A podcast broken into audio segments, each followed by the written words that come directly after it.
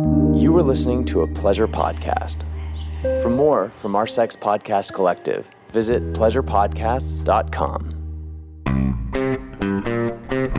Hello, friends. Welcome to American Sex, a podcast dedicated to normalizing conversations about pleasure and alternative sexual expression by challenging those puritanical, backward ass ideals that we have here in the United States.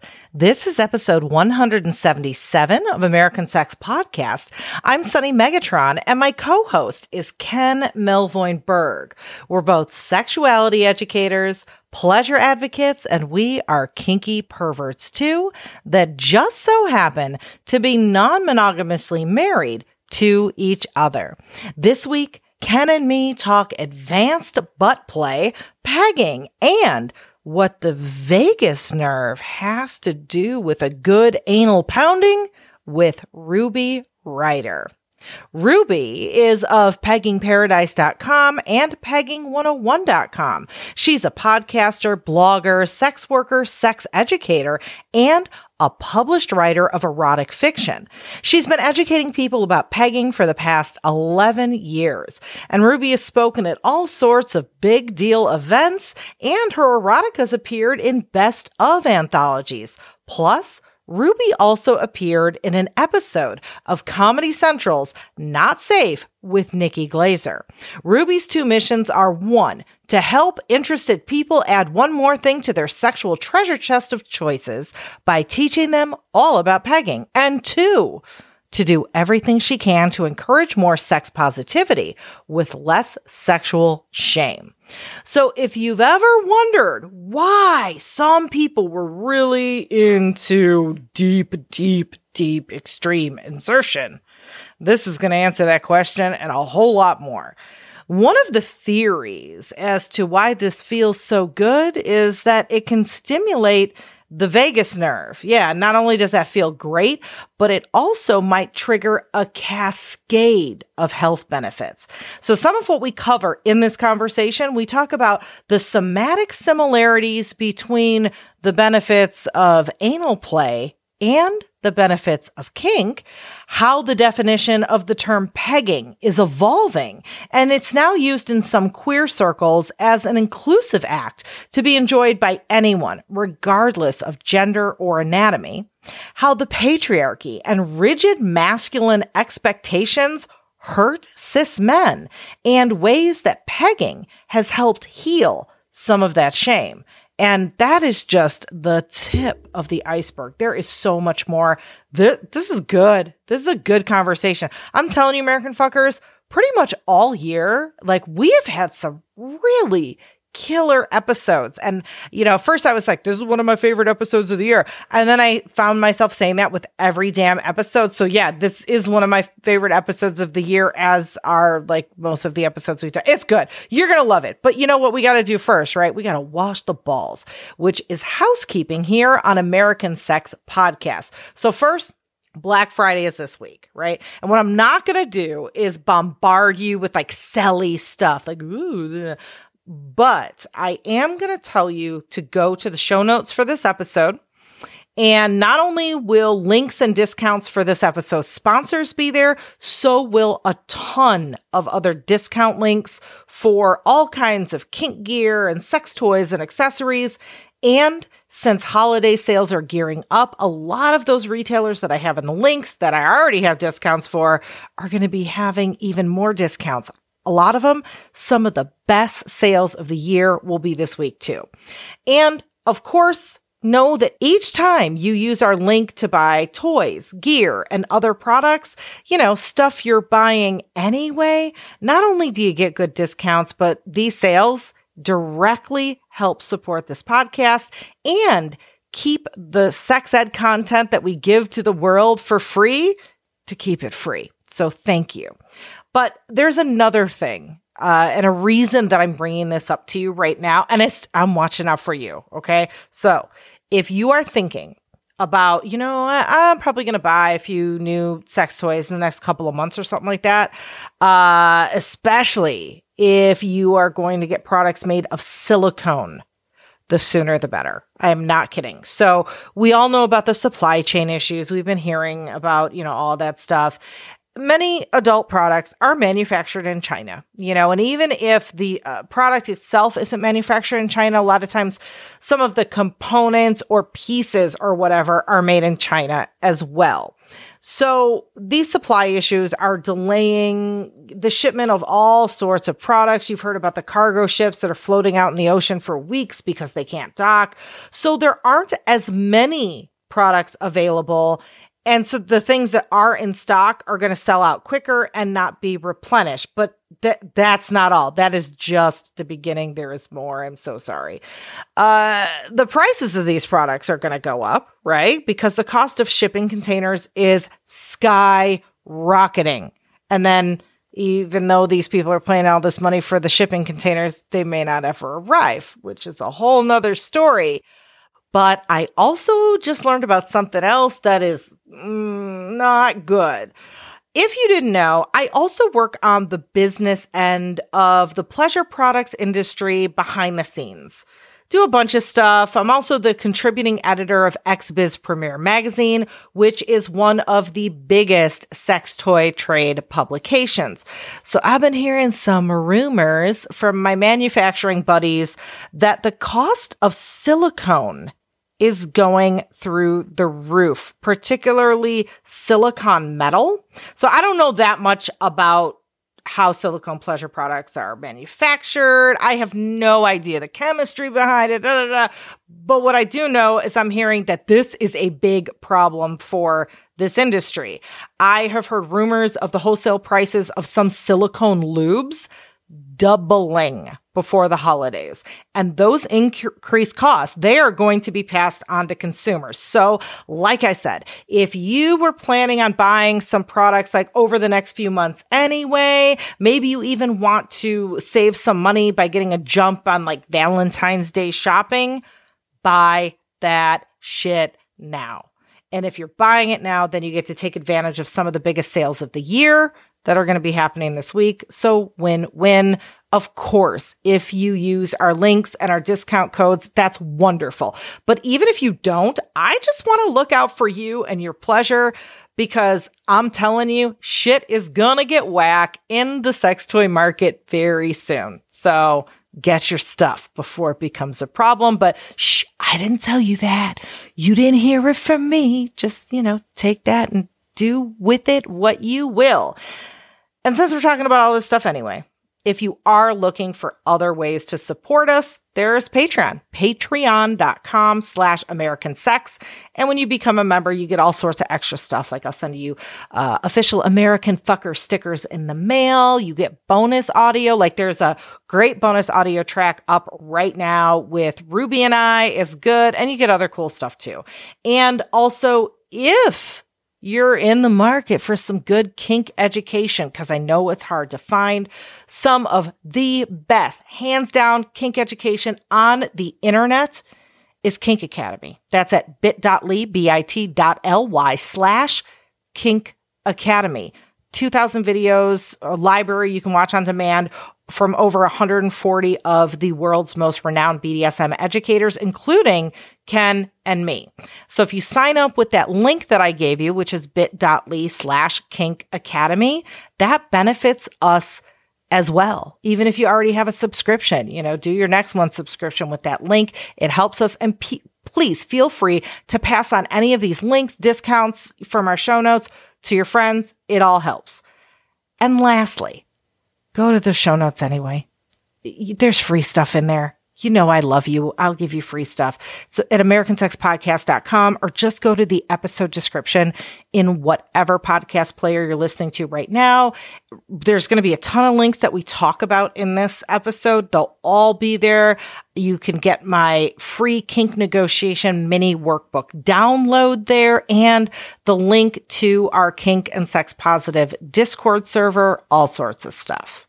Oh, oh, oh, one last thing. I just found out I got nominated again for XBiz Sexpert of the Year. I am so excited. So in the show notes, I'll have the voting link. If you want to go give me a vote, it's easy and quick, and I will love you for it. And you know what?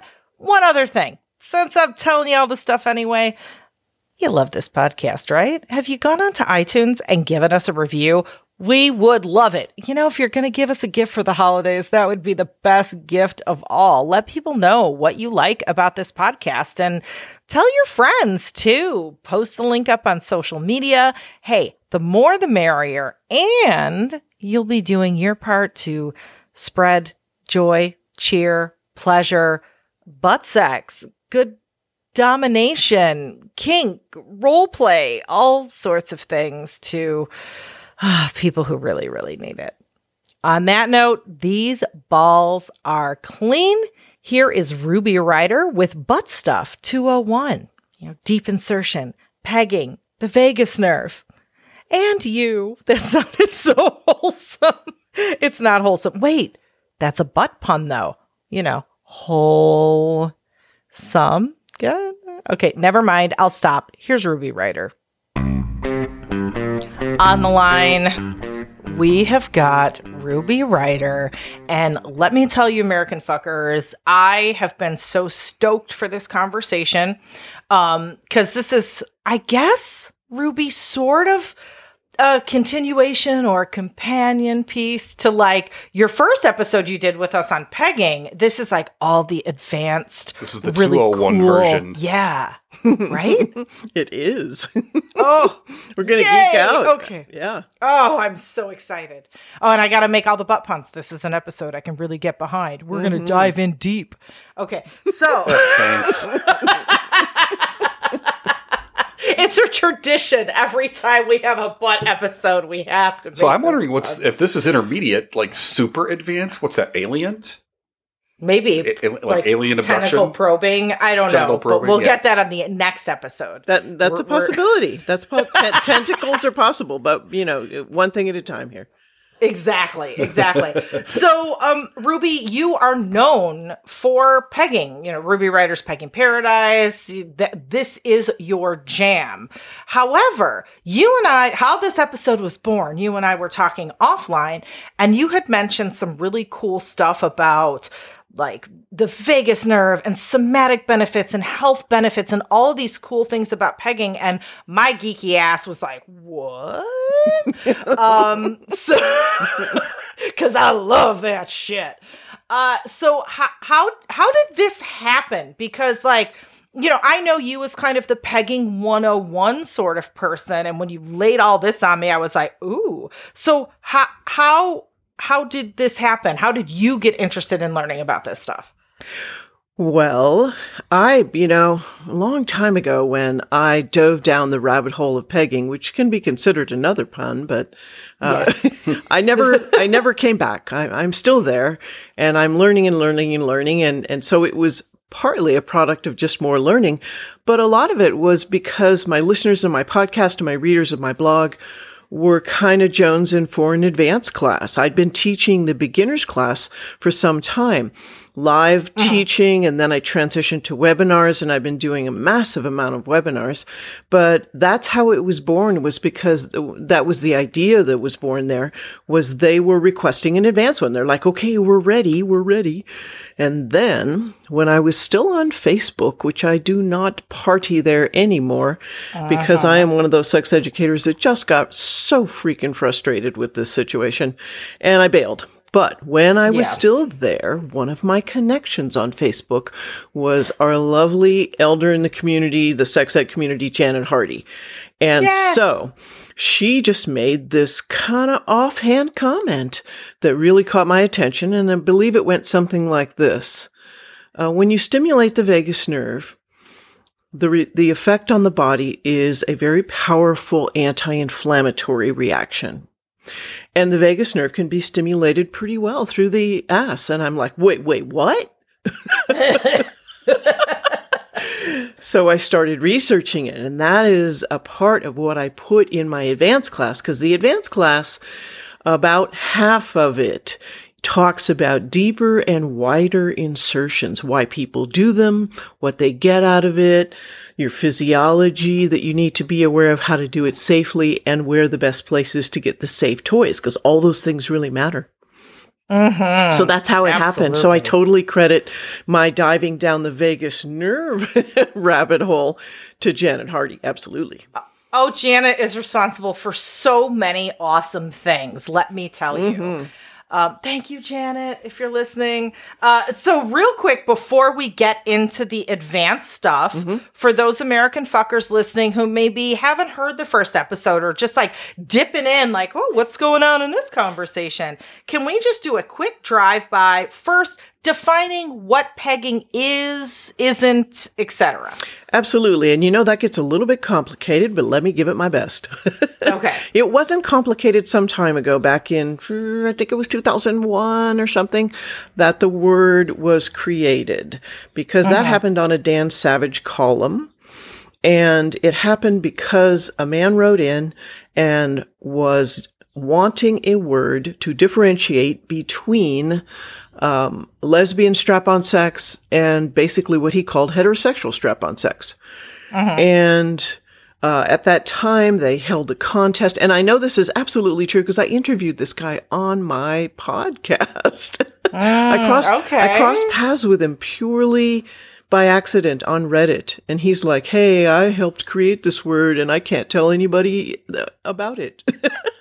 Oh. it was pretty funny. so anyway, um, that happened. They did the vote. It was pegging. And at that time, it was an extremely gendered term, a man, a man being penetrated anally by a woman wearing a strap on. Now, clearly the gender binary has evolved quite a bit since then. In my own particular world, I now define it as anybody putting a strap on on and penetrating someone with a prostate, or in rare cases, someone who's had a prostate that's been removed. And uh, what's important in my world is that I teach to prostate owners as receivers and vagina owners as givers when I start talking about all the equipment and stuff. Uh, but the word is being um, used by some of the queer community, being embraced as anybody putting a strap on on and penetrating anybody in any orifice. And that's Yeah. fine. I just want it people who come to my webinars to be really clear about that. And Right, then other right. people are saying the word pegging shouldn't exist at all because it's uh, homophobic and that was the only reason it was created. And so that opens up a whole different conversation. But Yeah. in and that, general, that is a conversation I do want to have. I'm going to save that for the, the back end. but yeah, because I think th- that's a whole. I've heard both sides of the coin, like that's super homophobic, and Yeah. then both sides of the coin, like I'm glad I had that word Why- as a stepping stone because it helped me get over why my is that- homophobia. why is that word homophobic? Uh, we'll we'll get into it in the. It's a whole conversation, Like conversation. literally in the back end of this episode? yeah, Oh, yeah, okay. yeah. Let's I'll let's wait tackle. vagus nerve and stuff first. But My money's on the word peg boy as being the origin. then. Well, I I want to to make it like for people listening to the episode who might be like, "Oh my god, I can't believe y'all are using that term." And da da da. We know, we know. yeah. Oh, I'm in the we'll- thick we'll- of it. Believe me. Lots of thinking about it. We'll get there. So okay, Yeah, and I'm pretty invested. You know, I got domains. true. you know, pegging and there's the alliteration, pegging paradise. Okay, but back to the vagus nerve. exactly. So, um, well, so when I started teaching this advanced class, one of the amazing research uh, projects that I did was obviously this whole vagus nerve thing. And the vagus nerve is, okay, voluntary nervous system, involuntary nervous system. The vagus nerve is one of the main nerves that runs the involuntary things in your body, like uh-huh. uh, all of the different secretions of things, your heart beating, all the things that you need to survive, but you don't have, you can't, you're not thinking about. They're involuntary. Yeah, like digestion and all mm-hmm. that. Yeah, And I seem to recall reading somewhere that part of the root of that word, the vagus nerve, is vagabond because it travels all over the place. So, ah. Yeah, that was a cool thing I found out. But one of the branches of it goes right down there to the rectum, the rectal canal, and the lower part of the colon. It goes all over the place.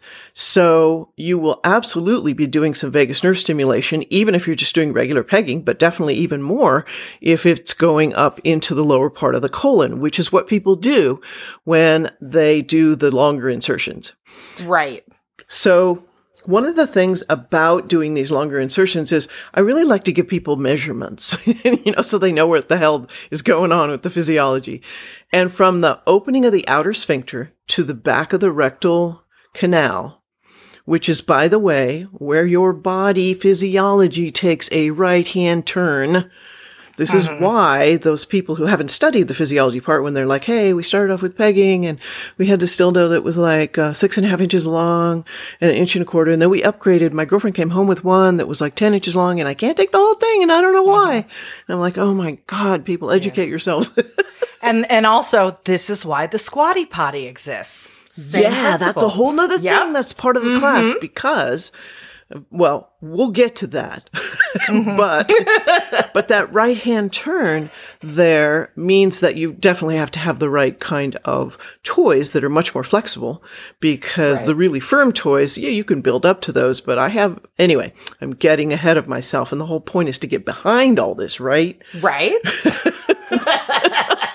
so in researching this, I stumbled across this really fun story because I, you know, the whole thing about the vagus nerve getting stimulated. So there's a bunch of different things that they attribute to vagus nerve stimulation. So when you stimulate the vagus nerve, a bunch of different things happen. And it gets really interesting at this point.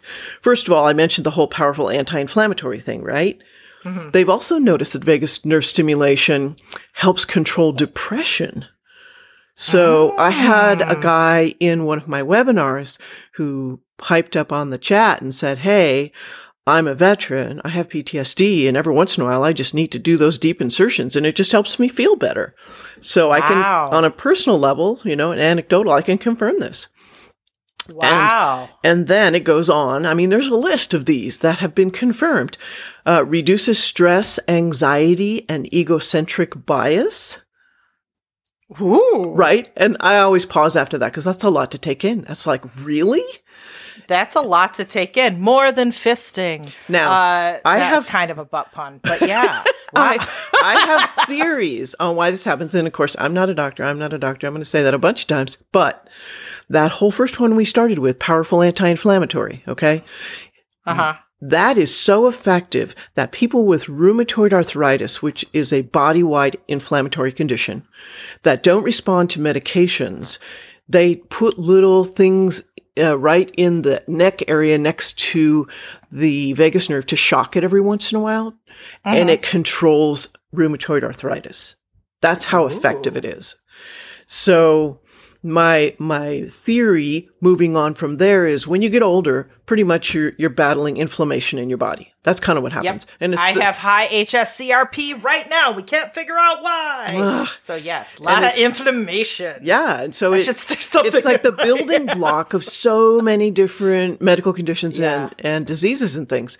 So it makes sense to me that if you have a powerful anti-inflammatory thing happening, that you're not going to be as stressed and have as much anxiety, and you're going to be less egocentric because you you feel better, right?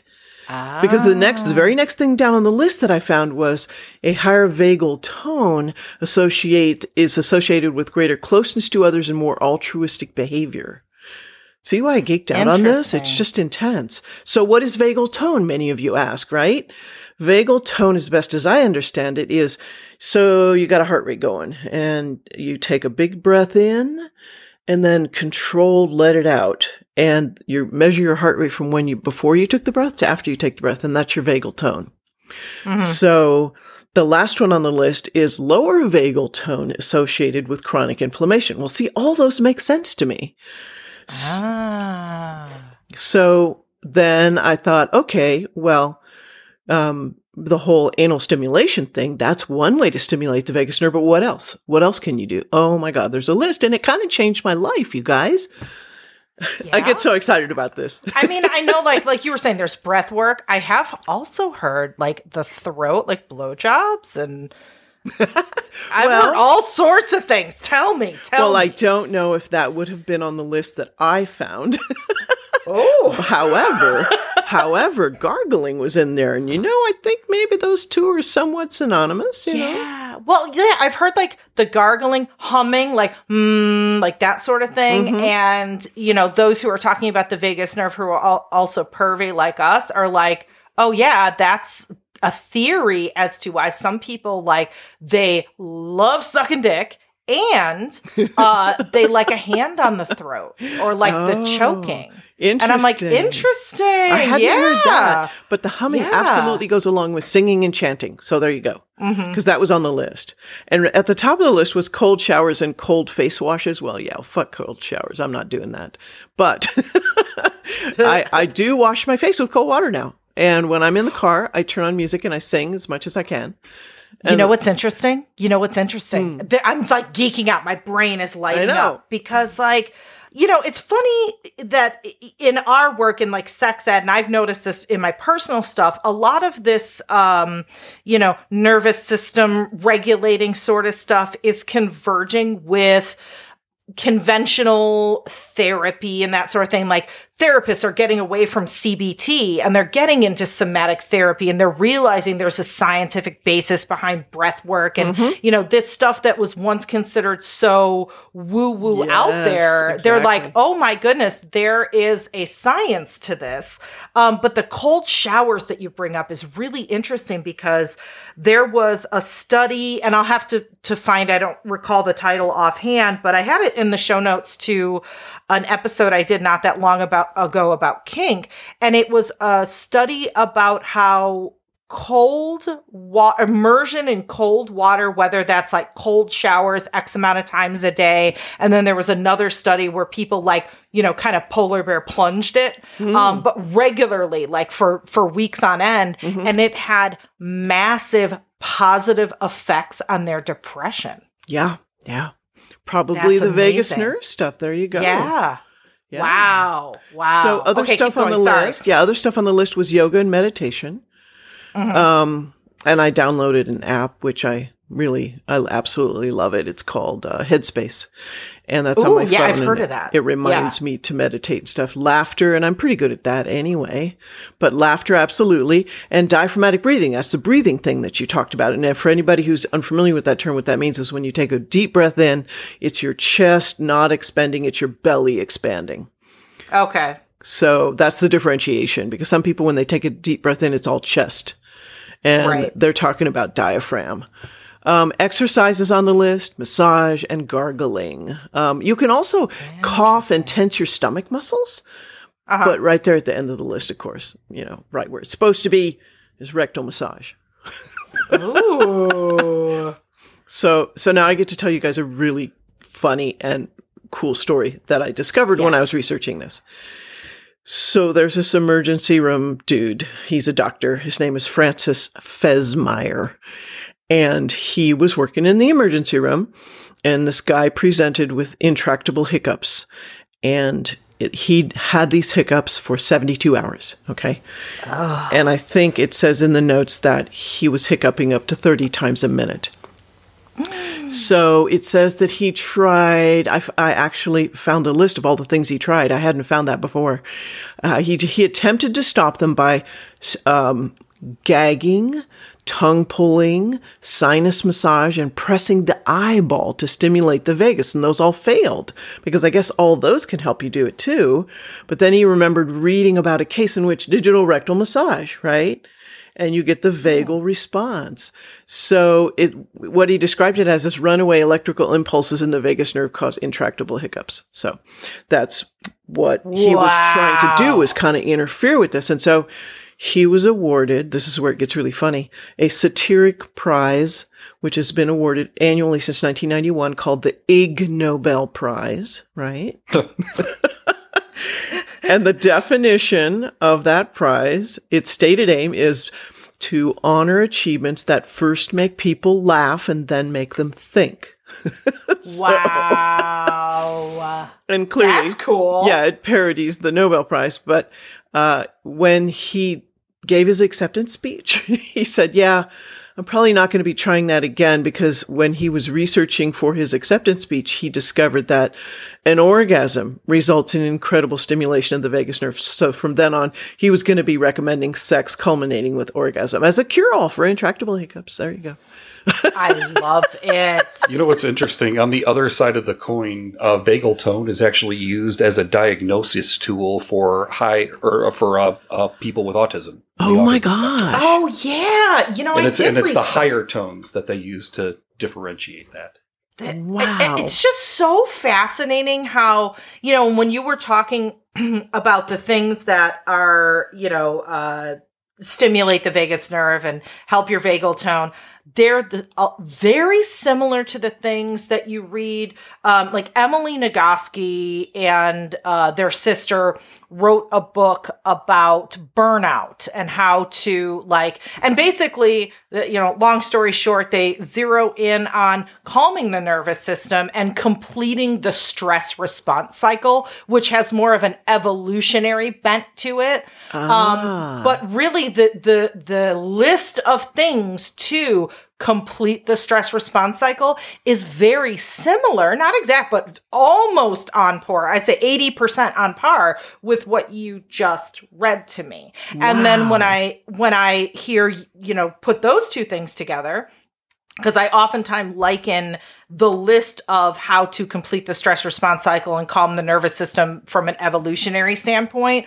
with oh, these are things we do in kink and erotic adult play. They're all kind of the same things. And it's like, holy shit, the more we uncover, the more this Venn diagram of all of these different things is just a big fucking circle. Exactly. Exactly. Yeah. I'm astonished by how uh, the they're interrelated they are, and how Yeah. you know now that we're all talking about it, now that we're all geeking out about it, right? Well, one of the reasons that people do deeper insertions is, uh, you know, th- when you talk about the vagus nerve stimulation, uh, so few people can describe it. Here's the, the wording I get almost all the time. It's like it's an indescribably good feeling. That's what they keep saying all the time. It's really difficult to describe. Like, and I pulled some quotes off of a forum when I teach my webinar. Uh, that is a forum of uh, long toy anal aficionados, basically. And they say stuff like, um, you feel the pressure, fullness, and kind of like a good firm massage from the inside. Definitely a wonderful and filling feeling. No feeling in the world that can compare. Uh, and this one blows my mind. The sensation of feeling it pop past the sigmoid into my descending colon was magical. oh my. Five stars, highly recommend. right? right. And then sometimes you get you get um, from the guys in there who do it. There's also sometimes an element that totally cracked me up. It's sort of like this uh, um, length for a guy is is erotic. Insertion is erotic, and, and length is erotic too. So it's like the the challenge. I can take a longer one, you know, that kind of thing. That can be part of the reason that they do it. Uh, but absolutely, orgasms, orgasms. Yeah. Have you noticed a difference from the giver's point of view in what that kind of orgasm looks like? Is there more essential tremors or like is there any kind of outward sign? Well, I'm I'm trying to figure out a way to uh, see if there's any kind of differentiation between what I would consider to be a prostate orgasm, hands-free orgasm, the you know the the holy grail, the HFO, right? um, and what would be the external type or visible reactions for the more of a vagus nerve reaction. And I'm not sure what that differentiation would be. I don't Huh. think people have really talked about that. I often the often the deep insertions are done as solo play. So even though I'm teaching about pegging, I just thought it was hmm. really responsible of me to to give people all of the the safety information, you know, because people are going to play. But typically with Yeah. these deep toys, these are not things that you put in a harness and do. Typically it is solo play or your partner can absolutely do this deep insertion with you, usually handheld, not usually in a harness because it's not something you're slamming into them despite the Yeah. porn clips you may have seen. Yeah, that's not the way it works. Yeah. Yeah. And, you know, it, uh, why am I geeking out so much on science? I had just listened to Justin Lehmiller's podcast, um, and he interviewed Dr. Nicole Prause, who is a sex researcher. She's been on this show, and um, she does a lot of really detailed scientific uh, studies on like orgasm and the theory, especially you hear in um, people who have vaginas that like, oh, there's a clit orgasm, there's a G spot orgasm, there's a there's seven different types of orgasm, Mm-hmm, blah blah blah. And she was like, you know, all the research really points to there is not different like these different types of orgasms. It's just when you're stimulating different parts, it's different intensities. You experience it different, but it's Uh-huh. like all kind of from the same place. But you know, it's kind of like I don't know, getting uh a massage. Sometimes someone can massage you in a certain way and it feels great. And then another time someone can massage you just in the right spot or a day when your muscles are really tight or whatever. And that time it's like, whoa, but it's still the same massage. You know what I mean? There's just so many other variables that make it a better time one time or, you know, not as good of a time another time. If that, does that make sense? It totally makes sense, and that's a good way to Okay. describe it. Absolutely. yeah. And Yeah. and I I don't know if that's the way it is with the difference between like a cock-centric orgasm and a prostate orgasm. All I know is that all of the descriptions and the people talking about them describe them so differently. And that's one of the things that uh, beginners who are who are are chasing that holy grail don't really understand is because when you are are not stimulating the cock and you're just having prostate stimulation, it's an entirely different sort of feeling and they expect it to be more like what they're used to. And it's different. It's like waves of euphoria. It's like um, there can be spasms and you can ejaculate but a lot of times you don't and sometimes Right. there's even guys who when you or people i should say because all inclusive here you just need to have a prostate um, who have all of these amazing multiple waves of these euphoria things happening and then they can get an erection and have sex and you know and do PIV. Yeah. So Yeah. there's just it's fascinating. As you can tell, I'm still down the rabbit hole.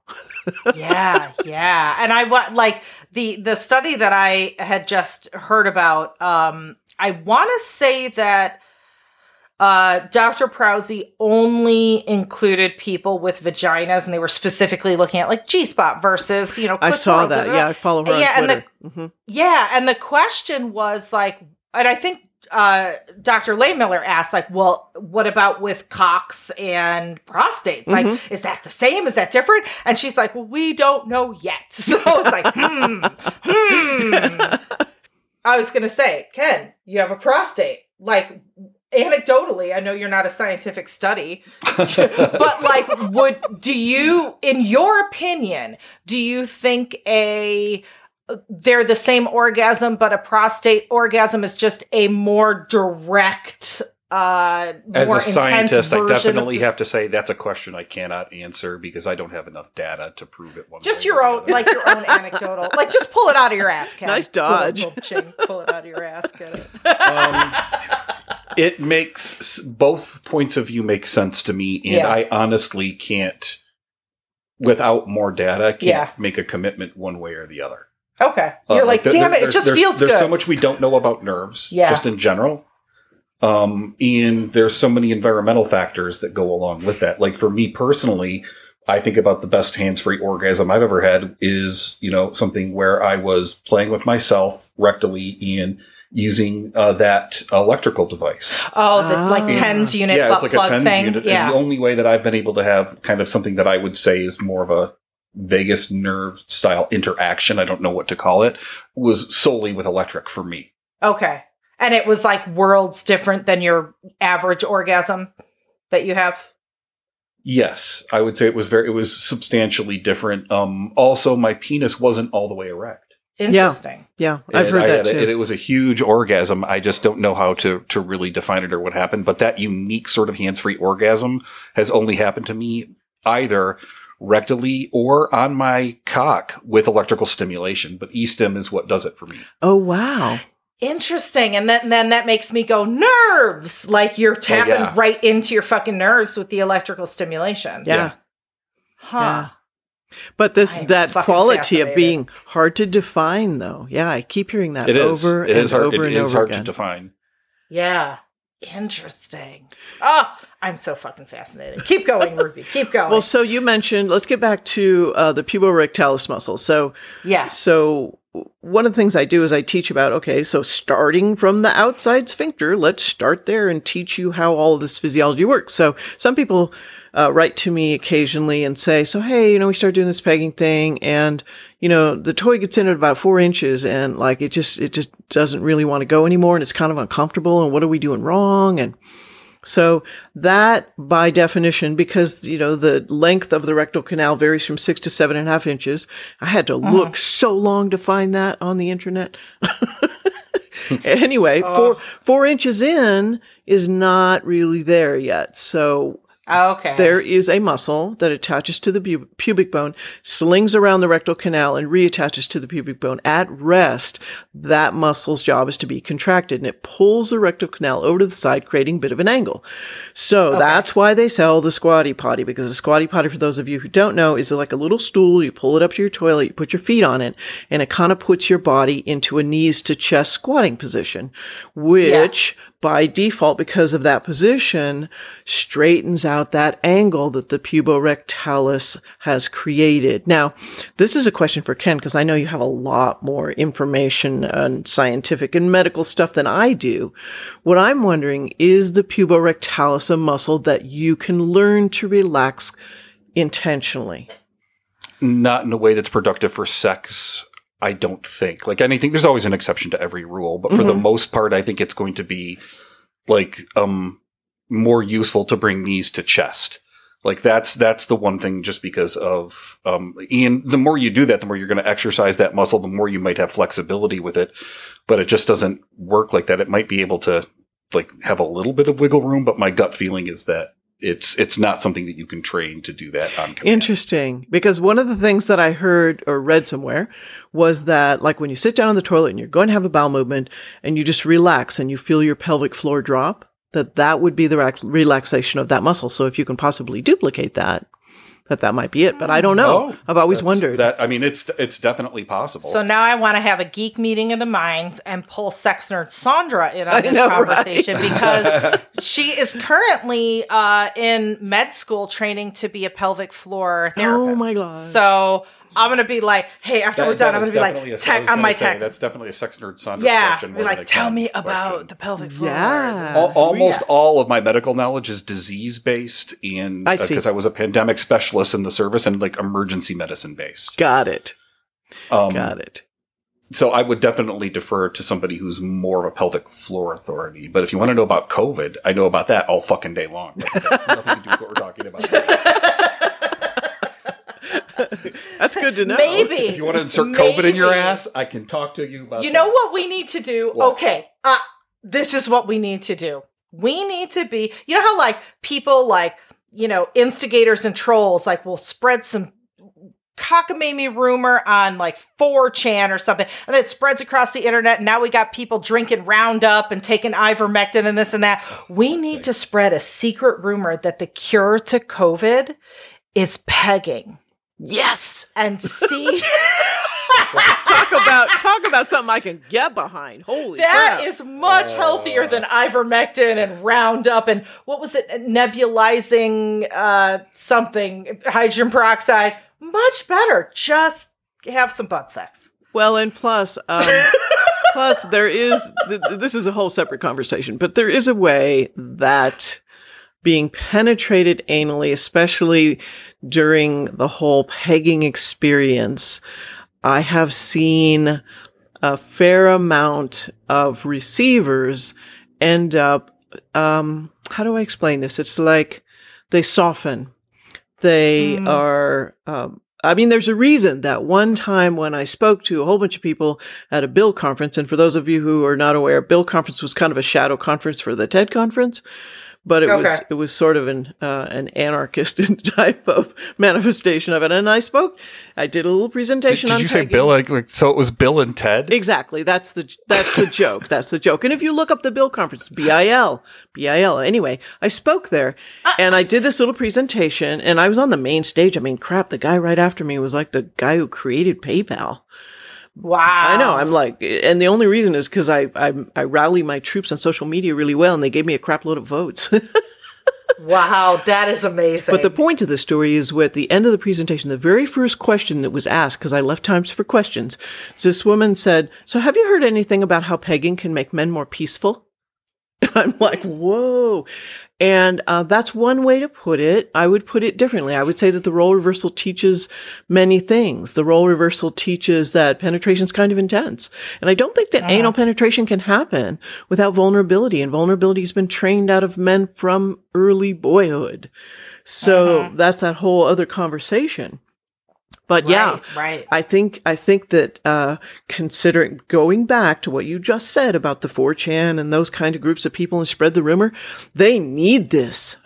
yeah, shit, and it it gives a whole new twist on Luna Matatas's "Peg the Patriarchy." yes, like yes, yes, yes. absolutely. Yeah. yeah. I love it. I love it.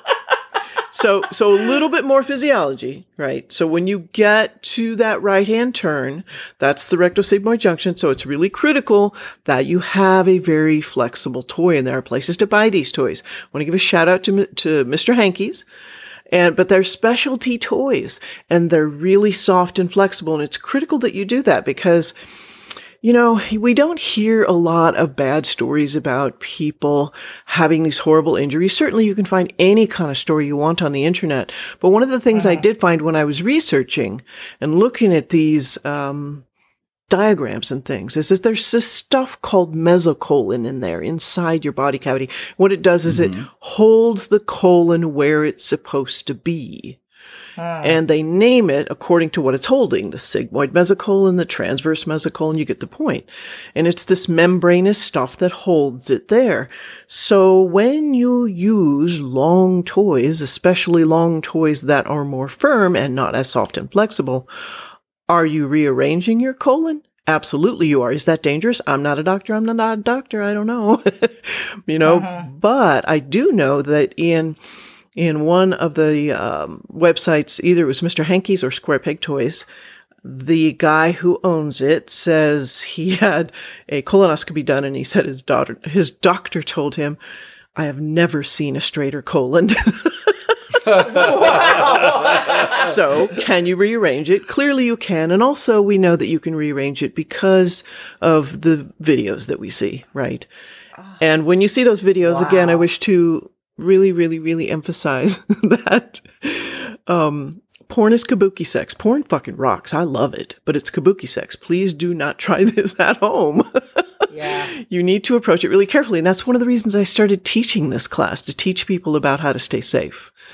So, uh-huh. and the second turn comes at about eight, 11 to 15 inches in, and that's the turn that goes from, it's a sigmoid flexure that goes up to the descending colon. And that's pretty much as far as I teach. There are people who do deeper sur- insertions than that, but yeah. Wow. Yeah, that's whew. That's a whole nother level. More It power is. to him, but It is, but like it, you know, we're looking at one thing that's actually a form of body modification. Yeah. And the other is like just letting your body adapt to the slink or whatever you're putting inside you. yeah. And the Yeah. slink is, is the famous toy that most people absolutely love to use. And there's a reason for that is because it's tapered. So it starts off very slender and it's really, really flexible and soft. In fact, the, there is a how to use the slink if you're a solo uh, long toy penetrator and you're using the slink. Cause think about it. You've got this really long toy. It's soft. It's flexible and it's covered in lube. It's like, how, how do you get that baby inside you? And he has very specific instructions on how to achieve this.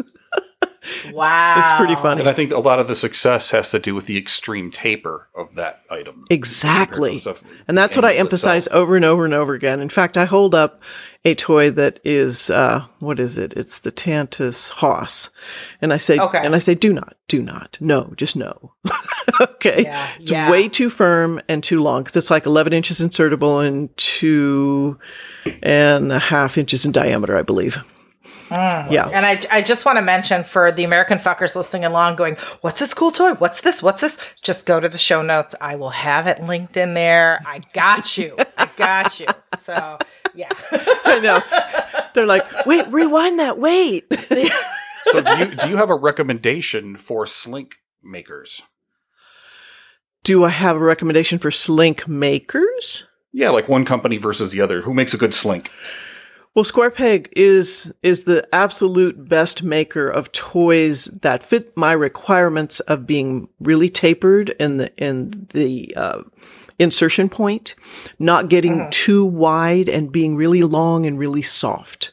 They absolutely make the best. Mr. Hankey's makes some toys that fit the long, tapered, and not too wide at the bottom as well. Those are the 2 best companies that make those. I'm writing this down. Excellent. And we will have that, of course, in the show notes. Peg. Okay, cool. Yay.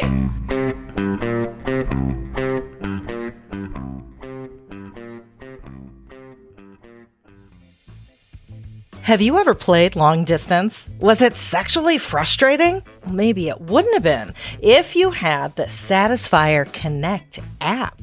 Satisfyer makes beautiful vibrators, butt plugs, and air pulse stimulators with cutting edge technology, and they're at very affordable prices.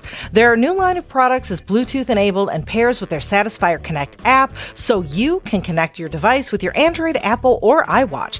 You can turn your phone into a remote control, use it to play with power dynamics, have some very discreet fun when you're out and about, and you can do that whether you're right next to each other or halfway around the world.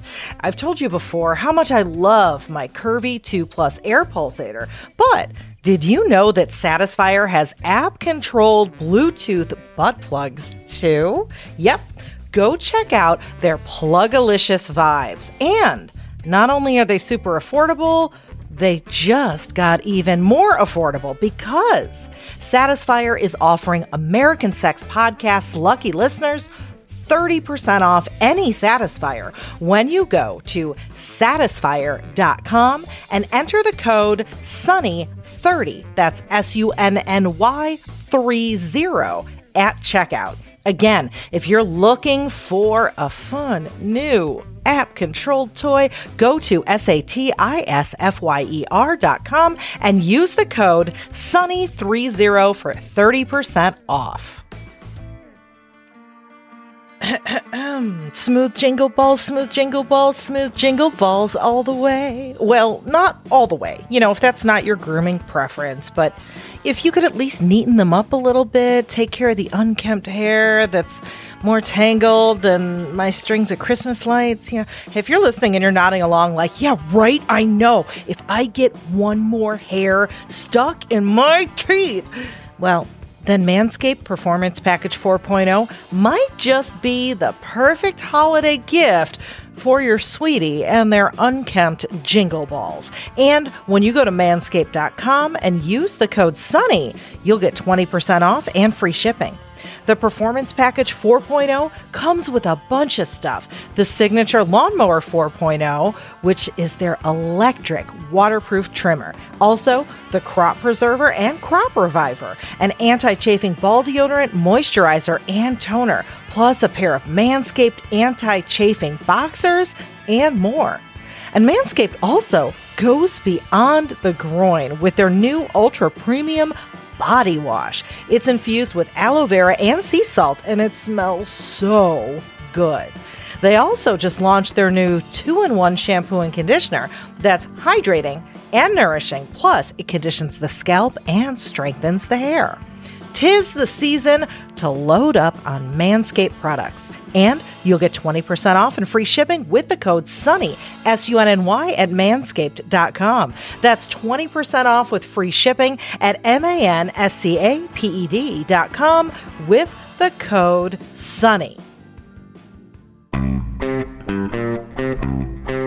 Well, I was going to say, you know, we can talk about really wide insertions now if you want. Yeah. Yeah, I would love to hear about that. yeah, let's hear about that pressure. Well, so first of all, with the wide insertions, the main thing that people are concerned about with wide insertions is, am I going to ruin my ass forever? Yeah. And at this juncture, I would like to give a hearty shout out to the radio sex advice personality, Dr. Drew, who I believe is fairly international. And basically, I want to say fuck you, Dr. Drew, because you said that too much anal sex is going to cause uh, fecal incontinence, and it's totally not. It's not correct. It's not correct. Oh, you should have seen our you, fucking Ruby. faces when Yeah, you started. 'cause when, when you started, you're like, I want to give a shout out to Dr. Drew, and we're like making the like cut, like you know, the throat cut, like no, we're, we're gonna delete this, and then you were like, fuck you, Dr. Drew, and we were like, oh yeah, yeah. Yeah. So, okay. So here is the reality of this. And this is how it all came down for me because in the beginning of my career teaching about this, I just kind of read what other people wrote and I kind of copied it. You know, that's how you learn. And one of the things that I kept reading over and over again is no, it's fine. It's a muscle. The more you use it, the stronger it's going to get. And then, uh, somebody challenged that and left a really, really long and very physiologically specific comment on my article about safety, right? Mm-hmm. And it was clear that this person was a medical professional. In fact, talked about working in emergency rooms and things. And this is what I was taught by this person who refused to completely identify themselves because who wants to be associated with a woman who talks about fucking guys in the ass on the internet? Oh. But, but since then, there is also a different link that you can go to that is confirmed by the letters after the name, if that's what you need. There's an internal sphincter oh. and an external sphincter. These are concentric. The outer sphincter is voluntary muscle tissue, and that can stretch a long way and then go back to where it was before.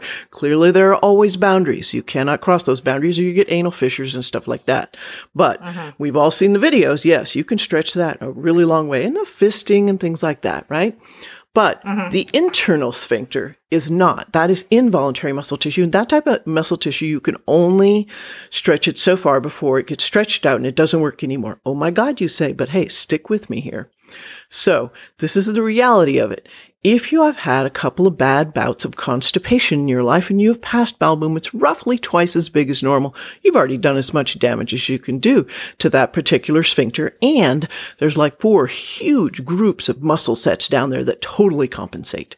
So it is simply oh. not a problem. There's lots of people walking around that that is not a functional sphincter anymore.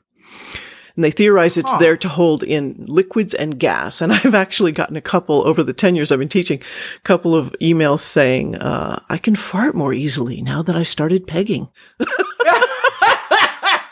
and so, you know, when I started researching all of this, I kind of went, oh my God, this all makes sense. wow. Wow. And so, can you make yourself fecally incontinent? Of course you can, because your body has limits. If you get fisted three times a day, yeah, it's probably likely you're going to. If you do wide insertions, it's really important to give your body recovery time as well. And there, on that one link, I believe the website is called Bespoke Surgical. And this doctor uh, caters to gay clientele and has all kinds of information confirming everything I just told you, and also has like exercises if you feel like you're not tight enough and all kinds of things. And it's wonderful that this is all uh, on the internet now. I love it. Mm-hmm. So I, I love that we're talking about all of this. Yes. Like, the more we talk about it, you know, everyone is like, oh, I do things with my butt, but I don't tell anyone because it's so embarrassing. And then they hear, you know, you talking about it on the internet or somebody else talking about it or whatever.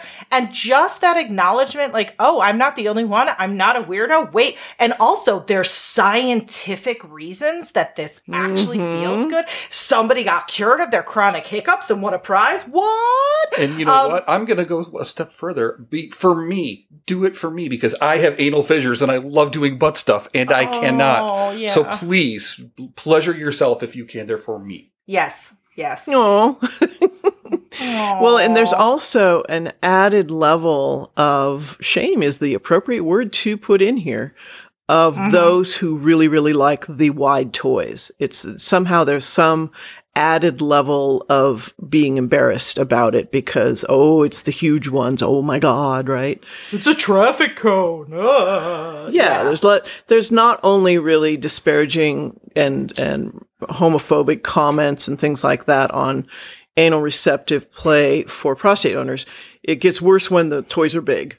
Yeah. So um so a lot of times this is also something that's done solo, although now that we're talking about wider toys, you can absolutely put those in a harness. You do have to take into oh. consideration that maybe depending on the diameter of the toy that you have in relation to the diameter of what the person you're fucking can accept, that maybe it's not a pounding them thing. I always tell people, I always tell people if you want to have a session where you just want to pound your partner into the mattress, downsize that diameter and the length usually as well. Ah, okay, okay. Interesting. So all of these toys are really short and fat. And you know the physiology here of why it feels so good is because the, the wider something that you put in that rectum, the more it's going to press against the prostate. Boom! It's pretty easy, you know. Mm-hmm. You know, the, our our conversation is kind of going to like what we started out in the beginning, like the notion that you know some people have that oh, pegging is a homophobic term. And, you know, that also that men do carry all of this shame and stigma because of the, you know, patriarchy hurts men too. Um, and holds men to this, like, you have to be uber masculine and hu- uber hetero and uber never do anything with your butt. Um, that, you know, makes their shame even greater. And I, I found something the other day and I posted on Facebook. It was a Saturday Night Live skit I saw it. Oh my and, god! And I'll, I'll oh yeah, I'll link it in the show notes. It's called Man Park, mm-hmm. and basically the skit is, you know, uh, uh, it's from a woman's point of view. Like when I get home from from work, my husband hasn't talked to any uh, any other person all day because men are taught that they can only have intimacy with their romantic partners. You know, it's a very like cis het stereotypes, and so now like dog parks, we have Man parks. so men can go, you know, learn friendship and intimacy with other men, and it it, it was it, one, it made me laugh my ass off, mm-hmm. but two, it was full of like very rigid cis het stereotypes. But the thing that I found the most interesting was I looked in the comments and there were hundreds of comments on the YouTube video from like cis het men. And like one of them was, uh, where was it? It was, uh, I feel simultaneously offended, heard, and excited by the possibility of a man park.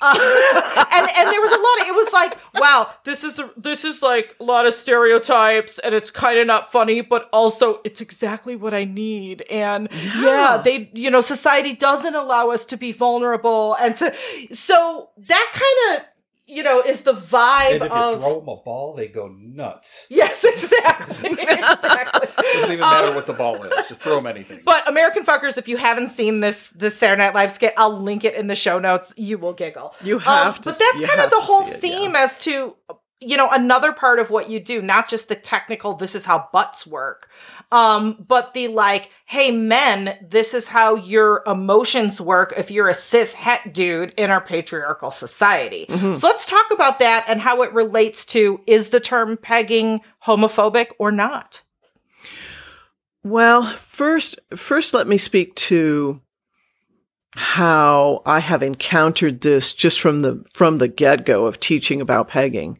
because as uh-huh. I mentioned, you know, vulnerability is essential, and there the transition to being able to accept anal receptive play is really difficult. And there's a lot of misconceptions and assumptions and I teach about that in my webinars. It's not at all unusual for them to question their sexual orientation. That is how strong that connotation is and right. I'm here to tell you, people, oh my gosh, I'm here to tell you, and you probably already know if you listen to this podcast, sexual activity has nothing to do with sexual orientation. 1st uh-huh. of all, the area of your body that you enjoy having stimulated has absolutely no bearing on the gender you prefer to do the stimulating. There is no way if you peg someone with a prostate, they are all of a sudden going to change orientations. If that were true, then a lesbian fucking her lover would be turning her straight and the logic breaks uh-huh. down really, really quickly. So all of those things are true. but a deeper level of this comes up because of the whole man box. And I believe that is a term that was coined by Tony Porter, his TED uh-huh. talk, who speaks to that very eloquently. And basically, what he described is uh, characteristics that are expected of men to be considered masculine and sort of like the manly man. But uh, more important for our purposes, a set of characteristics are forbidden to express. And right at the top of the list is anything remotely perceived as gay or feminine. Uh-huh. All right, so let's think about that. So, uh, in regards to pegging, right? Um, vagina owners get penetrated a fair amount during uh, sex, and gay men do as well. Not nearly as much as people think. I only, I think only Mhm. like 36% in the one study that I could find. Right. But the point being, those are considered to be feminine or gay. Well, inherent in this whole situation of, oh, I don't want to do that because it's exit only and I'll be considered feminine or gay, is this belief that those two groups of people are less than. And that is the inherent belief, and that is so fucked up, people. I can't even begin to emphasize that. But one of the things with the whole patriarchy hurts everybody that has been really difficult for me is I don't see, okay, first of all, let me backtrack just a little bit and emphasize that men have been trained out of the very skills that we are now pissed off at them for not having since early boyhood. And uh-huh. cishet men are kind of made the enemy a lot in a lot of these conversations that are taking place now. On one hand, I see the point because they do a lot of damage, but on the other hand, they're also in a lot of pain. And there's a reason that three times as many men commit suicide in this country as women. And, You know, uh-huh. there's a lot going on under the surface here. And what I would love to see is a little bit more compassion. I am absolutely not down for situations where marginalized communities are having conversations and a cishet white dude gets up there and tries to make it all about him. That's bullshit. But at the same time, it's almost like they have no recourse and they get pissed off and say, well, you just have to go do your work. Yeah, this is true, but can we at least have some compassion for the fact that we're ticked off at them for, for things that they had no control of? They were raised to be this way. Uh-huh. And to be able to break the chain in some way is what I long for. And you can see how it all intersects with with the whole pegging thing. Sometimes it is so difficult for those masculine men to be able to take a deep breath and be vulnerable and open up. Ask for what they want, you know, say when things don't feel good. It's huge sometimes. And it's life changing. Yeah, they many times I get emails from them saying from their partners and and or them saying, "Um, we're closer than uh, we've ever been before. You know, our relationship has much more intimacy. I can't thank you enough. Yeah, there's so much that pegging taps into in regards to this whole subject in a very interesting way. Yeah. Yeah. You know, and in one respect, I get that, you know, when folks are like, hey, it's a really homophobic term. Why do we need it? It, I, I get where they're coming from. Um, however, I also get that we need to meet people where they're at, especially like you were saying, something that is so taboo and so vulnerable. And, uh, you know, population, even though cis het men are the most privileged, absolutely. Um, in order to, you know, if we want cis het men to really understand their privilege and see their privilege, that takes Mhm. vulnerability, Mhm. empathy. It takes cultivating those things. And uh if the term pegging, in my eyes, if the term pegging for some straight dudes is a stepping stone into that vulnerability, that is only a good thing. And I, you know, and I'm sure you've seen it way more than I do because this is this is your thing. But I've even seen in my work very heteronormative straight dudes that are raised in conservative environments that are really trying to get over that homophobia of like this is gay kind of thing. They have learned this word pegging and this thing pegging. And that's the stepping stone that they need to kind of pull them over into a more vulnerable and uh, open and accepting place to actually shed themselves of that homophobia. That's precisely the Um, way I look at it. Hmm Yeah. And I think, you know what? There's all types. Sure. Do some people use pegging to just stay rooted in their homophobia? And sure. You know, I, th- there's all types, but I think it, it helps a lot more people. uh, I, I don't know, anecdotally, maybe than it hurt. I don't know. Um, but it's doing a lot of good too. Mm. There's some. So I, I don't know. That's my view. Absolutely. And I, I totally agree with all that. And I have seen that happen a whole bunch. And, you know, there's all types of people. So you're going to get the people that are still firmly rooted in their homophobia. But I see it as a tool. In fact, one of the reasons that I, I keep my webinars free, when I teach them live is because that this is a lot to get past, to step over, you know, these lines and, and go past these boundaries and actually drive down that road of pegging and explore it. So I didn't want there to be a financial barrier. I didn't want there to be a ah. paywall there. And there's other ways that I make income from that with toy commissions and, and people who are so grateful that I've changed their life that they are now my patron. Ah. and they give me money every month because they're so grateful. Nice. But, but the whole no paywall thing was important because of all of those walls they have to break down, get through, let go of, all this different stuff. But there are other little sub communities too that have feelings about the word pegging.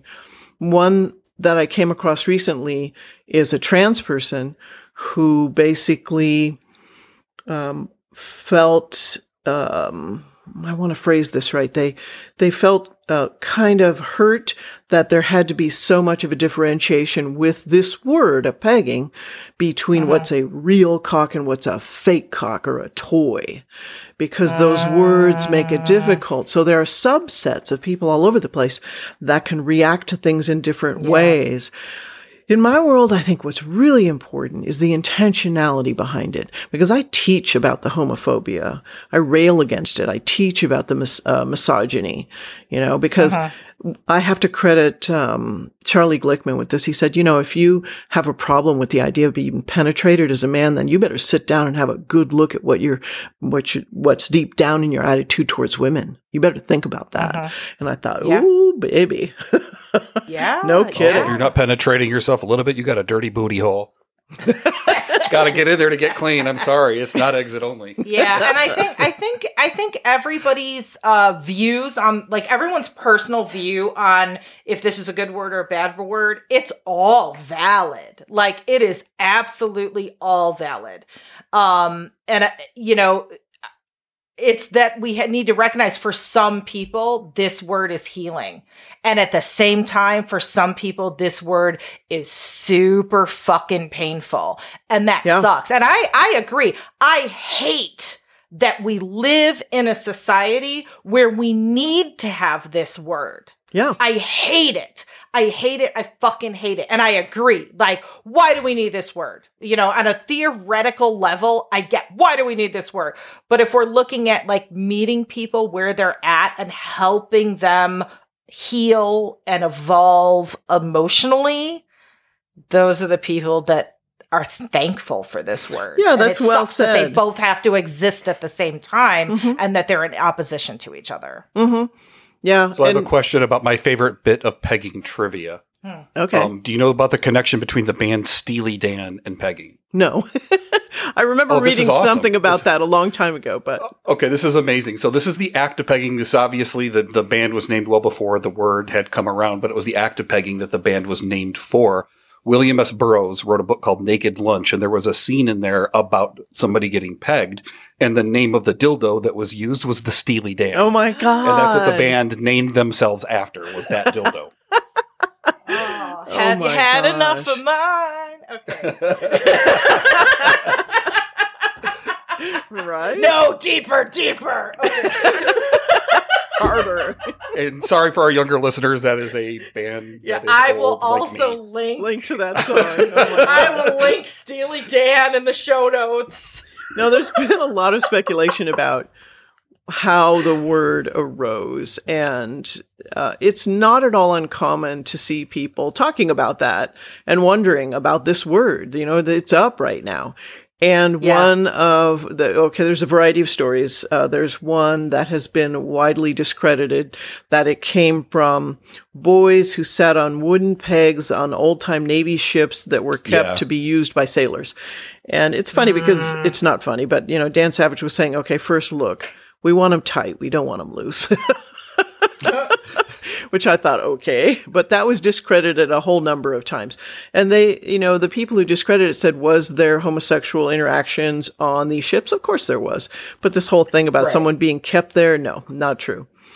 Um, and then somebody tried to hearken it back to the extremely homophobic comment that Anne McCaffrey made um, some time ago on a fan fiction forum, where she basically said that anybody who was and, and she was talking about her fantasy world but of course these you know whatever's over here are going to be gay because they've been penetrated anally and once you're penetrated anally you are gay forever and then told some story about somebody who got raped with a tent peg and then they Oh. were gay after that right Oh God. and of course she got trashed for that so well deserved so well deserved yeah. Um, and tried to wipe it off the internet, but of course it lives to this day. And people tried to say that's where the word originated. And I said, no, no, no. That was like two years before the whole pegging thing came up. Nobody on the entire discussion thread at Dan Savage's column said anything about that. And Uh-huh. that was, that was something that was using the word peg, describing an instrument to do a rape as opposed to an activity. So that Oh. Right, connection, I'm not buying it. Yeah. Yeah. Ugh. Yeah, so yeah, much stuff. like you know, with this whole, you know, oh, it's bad, it's not bad, it's uh, I I sort of liken the the same rule of thumb that I do to certain kinks. Like I tell people like, "Oh, you know, you don't have to sit there and psychoanalyze yourself and ask yourself, why am I into this? Why am I into that?"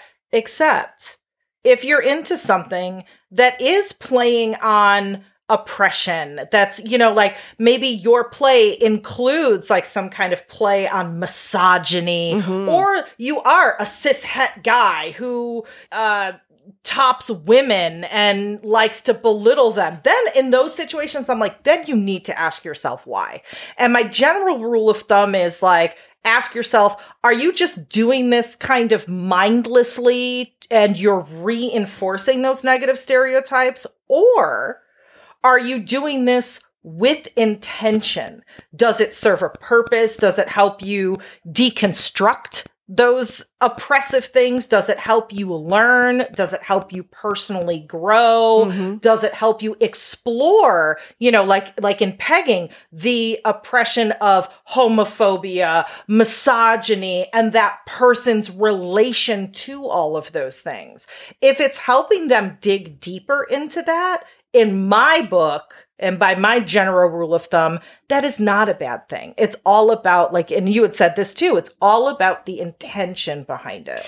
Yeah, and the eroticization, uh, erotic, whatever, however that word is. I have a problem with that word too. Eroticization. When you put an erotic Yes. spin on a traumatic, and you put a Z in it, right on a traumatic event, that can be very healing for some people. So it's Mm-hmm. yeah, I I would agree with that absolutely. I would support that 100% that sometimes people learn so much. I mean, just with pegging, one of the things that I talk about that receivers learn is that yeah, foreplay is like a whole first act of the play. It really is. Mm-hmm. And it deserves to be treated as such. It's not 20 minutes or 20, excuse me, it's not 20 seconds of, can I put it in yet? You know, right? and you find that out when you're receiving anal penetration.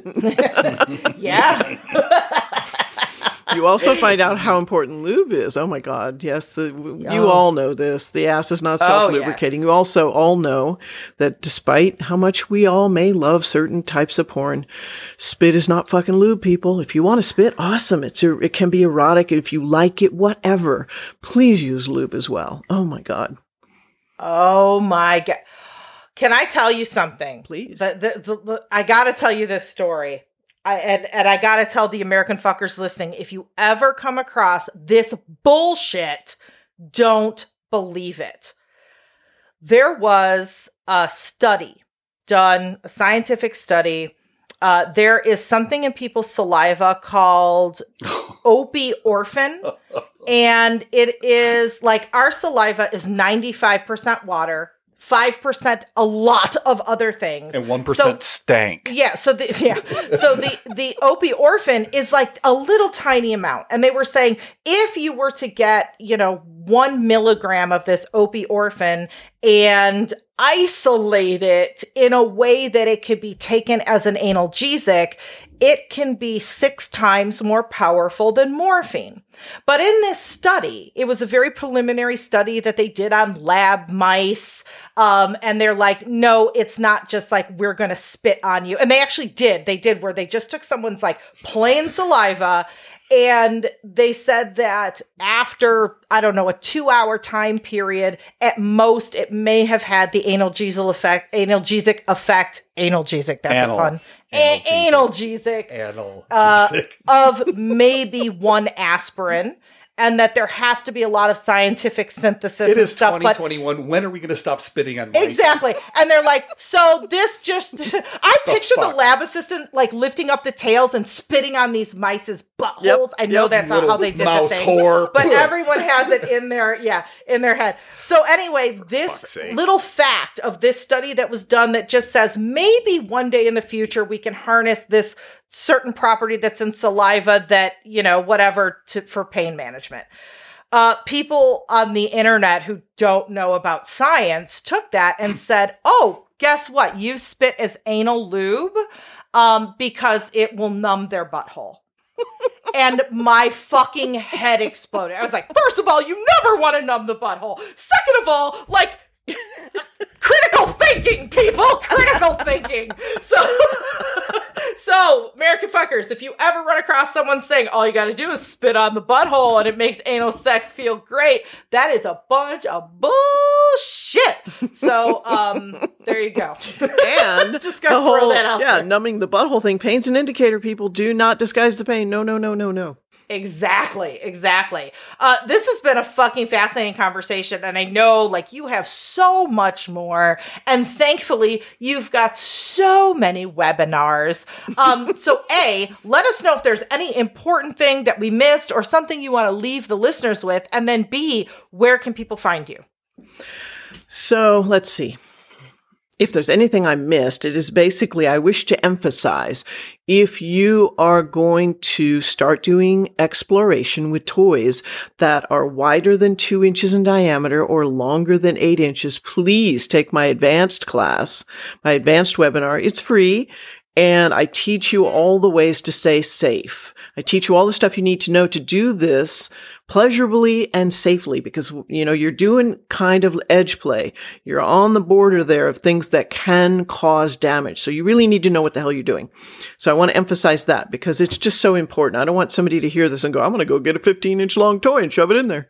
So yeah. Uh-huh. And I think they've gotten the idea. Now, where can you find me? Peggingparadise.com is where I've had my blog for the last 11 years. And I have a new educational platform that is theartofpegging.com. And that is where I have the upcoming webinars I'm teaching. I will soon have them recorded. So you do not have to attend a live one and you can watch it at your leisure. I teach three different webinars, beginning, advanced, and equipment because once you decide you want to do the whole pegging thing, equipment is something that you please don't just go to Reddit pegging and say, So what's the best equipment? Because there are so many factors that are important to take into consideration. Somebody's favorite and perfect combination of harness and toy can be the perfectly wrong thing for you and your partner. So, you know, all of that's really important. What else? Um, Instagram, the Ruby Ryder, um, Twitter, uh, Ruby underscore ryder, FetLife, Ruby underscore ryder. I'm on TikTok as Pegging Paradise. I'm having fun with that. Oh, my Oh God. yeah. I posted something that went viral just the other day. It's hysterical. I have to share this because it was just a spontaneous thing I made up and it just went nuts. I think it's gotten like It's always that when Right? you least expect it. It's like the one where you look like shit, you have no makeup, and you're like, that was the weirdest thing ever. And people eat it up, and you're like, how did this happen? and this wasn't even my face. I was on Reddit. I was in the subreddit sex toys, right? Uh-huh. And somebody posts stuff, and, and so you've got the titles of the posts, right? And this one title said, Butt Plug Alarm Clock. and it just, it brightened my day. It just made me laugh so hard. So I went and made this little graphic thing that said, Sometimes all it takes is just a few words to brighten my day. And this is one of the things that I really appreciate about the internet. And then all in oh. caps, I put butt plug alarm clock, and then I put that is all. And so, and then when I went to TikTok, I put music to it. And mm-hmm. Adele's new song, I'm not going to be able to sing it well, but it's like, take it easy on me. Yeah. I, I took that exact phrase and put it in there, and it just went nuts. That's amazing. That's- know, I had- oh my goodness. I had comments. I love it. I had comments like hit the snooze again and again and again. totally. Totally. Yes. Yes. Oh my goodness. and I think what the what the consensus was to to finish that thought because you know everybody's going to go, "Oh, does it exist?" I believe there is a toy that somebody said. I think it's one of the Lovense toys, and there is a toy that, but you would have to like leave the app open on your phone and make sure your phone never shuts off. And there's a way Oh. you'd have to finesse it, basically. Right. Interesting. Mhm, I'm gonna I'm gonna look into this because that's some technology I can get behind. and on that note,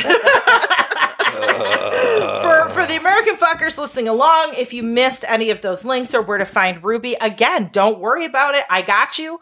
Go to the show notes at AmericanSexPodcast.com or whatever streaming service you're listening to right now. Just go to the episode description and all of the links that we talked about in this entire episode will be there. And Ruby, oh my goodness, thank you. This was freaking magical. magical. Thank I, you. I so appreciate you having me on. When you said, "Oh my God, let's geek out about this," I was just so exciting because that's exactly what I do, and and to be mm-hmm. able to do it on this podcast with both you and Ken was just fantastic. So thank you. Oh, thank Aw, you. thank you. Well, until I guess next time, the the the third might be advanced anal, aliens and tentacles. So until then, And we saved something for the next one. The tentacles, yes. Tentacles, yes. Yes, yes. Until then, uh, we'll see you next time, and thanks. Bye. Bye. Bye bye. Thanks for listening to American Sex. To keep up with Ken and I, we'll first make sure you watch our TV show, Sex with Sunny Megatron, on Showtime. Then visit sunnymegatron.com. There you can learn more about us, read our blog, peruse our workshop calendar, or hire us. For what? Well, either for private coaching, or to book us to teach at your event or university, or as sex and relationship writers for your publication. Oh, and don't forget, we're on social media too. I'm the super social one, so you can find me as Sunny Megatron on Twitter, Facebook, Instagram, my YouTube channel, and a bunch of other places. But if you want to get me on Snapchat, you got to look for Sunny underscore Megatron, and you can follow Ken on Twitter at at tag Chicken. That's P S Y C H I C K E N. Also, please support us by shopping with the affiliates and sponsors from our breaks. And if you contribute to our Patreon, we're going to love you forever. Well, we're going to love you forever anyway, but just shh, go with it. Lastly, if you like this broadcast, tell people about it. Tweet it, Facebook status it, and rate it on iTunes and other platforms. Thanks, friends. We'll see you next week on American Sex.